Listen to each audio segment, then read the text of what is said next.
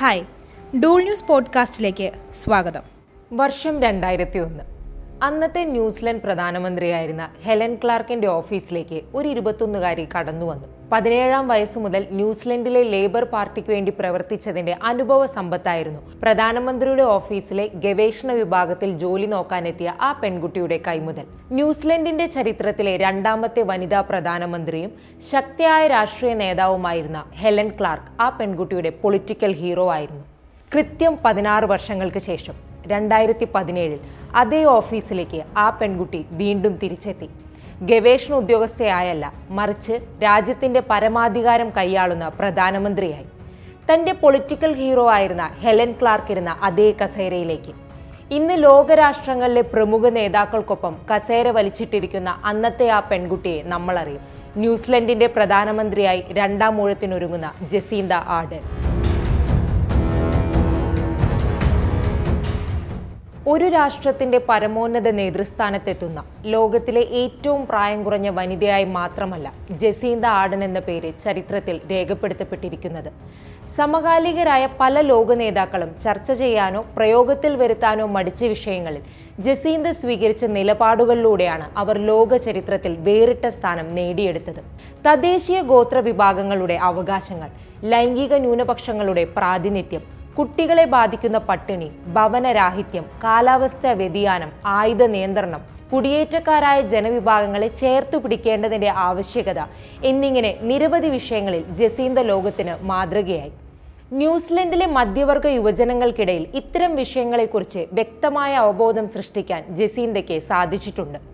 Labour പാർട്ടിയുടെ ചരിത്രത്തിലെ ഏറ്റവും വലിയ വിജയത്തോടെ ഭരണ തുടർച്ച നേടാൻ ജസീന്തയ്ക്ക് കരുത്തായതും ഇതുതന്നെ. ആയിരത്തി തൊള്ളായിരത്തി എൺപത് ജൂലൈ ഇരുപത്തി ആറിന് ന്യൂസിലൻഡിലെ ഹാമിൽട്ടണിൽ ജനിച്ച ജസീന്ത മോറിൻസ്വിൽ മുരുപുര എന്നിവിടങ്ങളിലായാണ് ബാല്യവും കൗമാരവും ചെലവഴിച്ചത്. തദ്ദേശീയ ഗോത്രവംശജർ ധാരാളമുള്ള മുരുപുരയിലെ കാലിൽ ചെരുപ്പില്ലാത്ത കഴിക്കാൻ ഒന്നുമില്ലാത്ത കുഞ്ഞുങ്ങളുടെ ദൃശ്യമാണ് തന്നെ പൊതുപ്രവർത്തനത്തിൽ എത്തിച്ചതെന്ന് ജസീന്ത പറയുന്നു. പോലീസ് ഉദ്യോഗസ്ഥനായിരുന്നു ജസീന്തയുടെ പിതാവ് റോസ് ആഡൻ അമ്മ ലോറൽ ആഡൻ സ്കൂളിലെ പാചക സഹായിയും. മോറിൻസ്വിൽ കോളേജ് വൈക്കാറ്റോ യൂണിവേഴ്സിറ്റി എന്നിവിടങ്ങളിലായിരുന്നു വിദ്യാഭ്യാസം. രാഷ്ട്രീയത്തിലും പബ്ലിക് റിലേഷൻസിലും ബി സി എസ് ബിരുദധാരിയാണ് ജസീന്ത. ആയിരത്തി തൊള്ളായിരത്തി തൊണ്ണൂറ്റി ഒൻപതിലെ പൊതു തെരഞ്ഞെടുപ്പിൽ ന്യൂ പ്ലിമത്തിലെ ലേബർ പാർട്ടി സ്ഥാനാർത്ഥിയായിരുന്ന ഹാരി ഡൈൻഹോവന് വേണ്ടി പ്രചാരണ പരിപാടികളിൽ പങ്കെടുത്തുകൊണ്ടായിരുന്നു കൗമാരക്കാരിയായ ജസീന്തയുടെ രാഷ്ട്രീയ പ്രവേശനം. പഠനത്തിന് ശേഷം ലേബർ പാർട്ടി നേതാക്കളുടെ ഓഫീസ് ജോലികൾ ചെയ്തിരുന്ന ജസീന്ത മുൻ ബ്രിട്ടീഷ് പ്രധാനമന്ത്രി ടോണി ബ്ലെയറിന്റെ പോളിസി സംഘത്തിൽ ഉപദേഷ്ടാവായും ഇടക്കാലത്ത് ജോലി നോക്കിയിട്ടുണ്ട്. രണ്ടായിരത്തി ഏഴിൽ ഇന്റർനാഷണൽ യൂണിയൻ ഓഫ് സോഷ്യലിസ്റ്റ് യൂത്തിന്റെ പ്രസിഡന്റായി തെരഞ്ഞെടുക്കപ്പെട്ട് നേതൃപാടവം തെളിയിച്ച ജസീന്ത രണ്ടായിരത്തി എട്ടിലാണ് ആദ്യമായി പാർലമെന്റ് തെരഞ്ഞെടുപ്പ് നേരിടുന്നത്. തെരഞ്ഞെടുപ്പിൽ പരാജയപ്പെട്ടെങ്കിലും ആനുപാതിക തെരഞ്ഞെടുപ്പ് പ്രക്രിയയിലൂടെ പാർട്ടിയുടെ ലിസ്റ്റഡ് സ്ഥാനാർത്ഥിയായി ജസീന്ത പാർലമെന്റിലെത്തി. ശക്തരായ രണ്ട് സ്ത്രീകളാണ് ജസീന്ത ആടൻ എന്ന രാഷ്ട്രീയ ജീവിയെ വാർത്തെടുത്തത്. പതിനേഴാം വയസ്സിൽ പൊതുപ്രവർത്തനത്തിലേക്ക് കൈപിടിച്ചെത്തിച്ച പിതൃ സഹോദരി മേരി ആർഡനും ജസീന്ത രാഷ്ട്രീയ ഗുരുവായി കാണുന്ന മുൻ പ്രധാനമന്ത്രി ഹെലൻ ക്ലാർക്കും. ലേബർ പാർട്ടിയുടെ സാധാരണ പ്രവർത്തകയിൽ നിന്നും പാർലമെന്റ് അംഗത്വത്തിലേക്കും പാർട്ടി നേതൃത്വത്തിലേക്കും തുടർന്ന് പ്രധാനമന്ത്രി പദത്തിലേക്കുമുള്ള ജസീന്തയുടെ വളർച്ച അതിവേഗമായിരുന്നു. രണ്ടായിരത്തി പതിനേഴിൽ തന്റെ മുപ്പത്തേഴാം വയസ്സിൽ പ്രധാനമന്ത്രി പദത്തിലെത്തിയതു മുതൽ പലയിടങ്ങളിൽ പല വിധത്തിലാണ് ജസീന്ത നമുക്ക് മുൻപിൽ പ്രത്യക്ഷപ്പെട്ടിട്ടുള്ളത്. ഒരിക്കലത് ഐക്യരാഷ്ട്രസഭയുടെ ജനറൽ അസംബ്ലിയിൽ മൂന്ന് മാസം പ്രായമുള്ള തന്റെ മകളെയും കയ്യിലെടുത്ത് എത്തിയപ്പോഴായിരുന്നു. അമ്മമാരായ മറ്റുത്തരവാദിത്തങ്ങളുള്ള സ്ത്രീകൾക്കും അധികാര കേന്ദ്രങ്ങളിൽ സ്ഥാനമുണ്ടെന്ന സന്ദേശം നൽകുന്നതോടൊപ്പം തന്നെ തൊഴിലിടങ്ങളിൽ ഇത്തരം സൗകര്യങ്ങൾ ലഭിക്കാത്ത ബഹുഭൂരിപക്ഷം സ്ത്രീകളെ സമഭാവനയോടെ പരിഗണിക്കേണ്ടതിന്റെ ആവശ്യകതയും ജസീന്ത അന്ന് പങ്കുവച്ചു. കുഞ്ഞിനെ വളർത്തുന്നതിന്റെ ഔദ്യോഗിക ഉത്തരവാദിത്തം ജസീന്തയുടെ പങ്കാളിയായ ക്ലാർക്ക് ഗേഫോർഡ് ഏറ്റെടുത്തതും ചർച്ചയായിരുന്നു.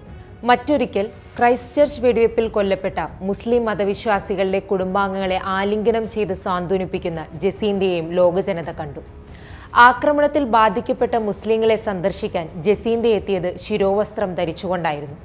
രണ്ടായിരത്തി പത്തൊൻപത് മാർച്ച് പതിനഞ്ചിനാണ് അൻപത്തൊന്ന് പേരുടെ ജീവനെടുത്ത വെടിവെപ്പ് നടന്നത്. താനും തന്റെ രാജ്യവും ഇസ്ലാം വിരുദ്ധ പൊതുബോധത്തെ നിരാകരിക്കുന്നുവെന്നവർ തെളിയിച്ചത് ആക്രമിക്കപ്പെട്ടവരെ കൂടുതൽ ചേർത്തു പിടിച്ചുകൊണ്ടാണ്. തൊട്ടടുത്ത വെള്ളിയാഴ്ച കൊല്ലപ്പെട്ടവർക്കുള്ള ആദര സൂചകമായി ന്യൂസിലൻഡ് ടി വിയിലൂടെയും റേഡിയോയിലൂടെയും ബാങ്കുവിളി മുഴങ്ങി. പാർലമെന്റിന്റെ പ്രത്യേക സമ്മേളനം ഖുറാൻ പാരായണത്തോടെ ആരംഭിക്കപ്പെട്ടു. ജസീന്ത തന്റെ പ്രസംഗം ആരംഭിച്ചതാകട്ടെ അസ്സലാമു അലൈക്കുമെന്ന് സലാം ചൊല്ലിക്കൊണ്ടു. തങ്ങൾക്കിടയിൽ വിഭാഗീയതയ്ക്കിടമില്ല എന്ന തുറന്ന പ്രഖ്യാപനം തന്നെയായിരുന്നു അത്. ഏറ്റവും ഒടുവിൽ ജസീന്തയെ ലോകം കണ്ടത് കോവിഡ് മഹാമാരിയുടെ പോർമുഖത്താണ്. അനിയന്ത്രിതമായി വ്യാപിച്ചുകൊണ്ടിരുന്ന കോവിഡ് നയന്റീൻ വൈറസിനെ ചുരുങ്ങിയ കാലയളവിനുള്ളിൽ പിടിച്ചുകെട്ടിയ ന്യൂസിലൻഡിൽ മരണനിരക്ക് ഇരുപത്തിരണ്ടിൽ ചുരുക്കി നിർത്താനും സാധിച്ചു. കർശനമായ ലോക്ക്ഡൌണും മറ്റു പ്രതിരോധങ്ങളും ഏർപ്പെടുത്തി രാജ്യത്തിന്റെ കോവിഡ് പോരാട്ടത്തെ മുന്നിൽ നിന്ന് നയിക്കുകയായിരുന്നു ജസീന്ത സമൂഹ മാധ്യമങ്ങളിലൂടെ തീർത്തും അനൌദ്യോഗികമായി പൊതുജനങ്ങളുമായി നിരന്തരം സമ്പർക്കത്തിലേർപ്പെടുന്ന L G B T Q ജനതയോടൊപ്പം ലൈംഗിക സ്വാഭിമാന ഘോഷയാത്രയിൽ പങ്കെടുക്കുന്ന രാജ്യം കോവിഡ് മുക്തമാണെന്നറിഞ്ഞപ്പോൾ അറിയാതെ നൃത്തം ചെയ്തു പോയി എന്ന് പറഞ്ഞ് പൊട്ടിച്ചിരിക്കുന്ന ജസീന്ത ആടൻ ആധുനിക രാഷ്ട്രീയത്തിൽ ഒരു പുതിയ പാത തന്നെ തുറന്നിടുകയാണ്. നന്നേ ചെറുപ്പം മുതൽക്ക് തന്നെ മതവിശ്വാസിയായി വളർന്നിരുന്ന ജസീന്ത സഭ വിടുന്നതിനുള്ള കാരണവും അവകാശ പോരാട്ടങ്ങളെക്കുറിച്ചുള്ള ബോധ്യം തന്നെയാണ്. The Church of Jesus Christ of Latter Day Saint സഭയിലെ അംഗമായിരുന്ന ജസീന്ത സ്വവർഗാനുരാഗികൾക്കെതിരായ സഭയുടെ നിലപാടുകളെ ചോദ്യം ചെയ്തുകൊണ്ടാണ് വിശ്വാസം ഉപേക്ഷിച്ചത്. രണ്ടായിരത്തി ഇരുപത് ഒക്ടോബർ പതിനേഴിന് നടന്ന പൊതു തെരഞ്ഞെടുപ്പിൽ ന്യൂസിലൻഡിന്റെ ചരിത്രത്തിലെ ഏറ്റവും വലിയ വിജയത്തോടെ രണ്ടാം വട്ടം പ്രധാനമന്ത്രി പദത്തിലെത്തിയ ജസീന്ത വീണ്ടും വീണ്ടും വാർത്തകൾ സൃഷ്ടിക്കുകയാണ്. നവംബർ ആറിന് അധികാരത്തിലേറുന്ന ജസീന്തയുടെ ഇരുപതംഗ ക്യാബിനറ്റിൽ എട്ടുപേർ സ്ത്രീകളാണ്. L G B T Q വിഭാഗത്തിൽ നിന്നുള്ള മൂന്ന് പേരും മവോറി വംശജരായ മൂന്ന് പേരും ക്യാബിനറ്റിലുണ്ട്. ഉപപ്രധാനമന്ത്രിയായ Grant Robertson L G B T Q പ്രതിനിധിയാണ്. ഗോത്രവർഗ ചിഹ്നങ്ങൾ ധരിക്കുന്ന മവോറി വംശജയായ നനയ്യ മഹൂത്തയാണ് വിദേശകാര്യമന്ത്രി. മലയാളിയായ പ്രിയങ്ക രാധാകൃഷ്ണനും മന്ത്രിസഭയിലുണ്ട്. അധികാര കേന്ദ്രങ്ങളിൽ ന്യൂനപക്ഷ പ്രാതിനിധ്യം ഉറപ്പുവരുത്തിക്കൊണ്ട് വീണ്ടും കയ്യടി നേടുകയാണ് ജസീന്ത.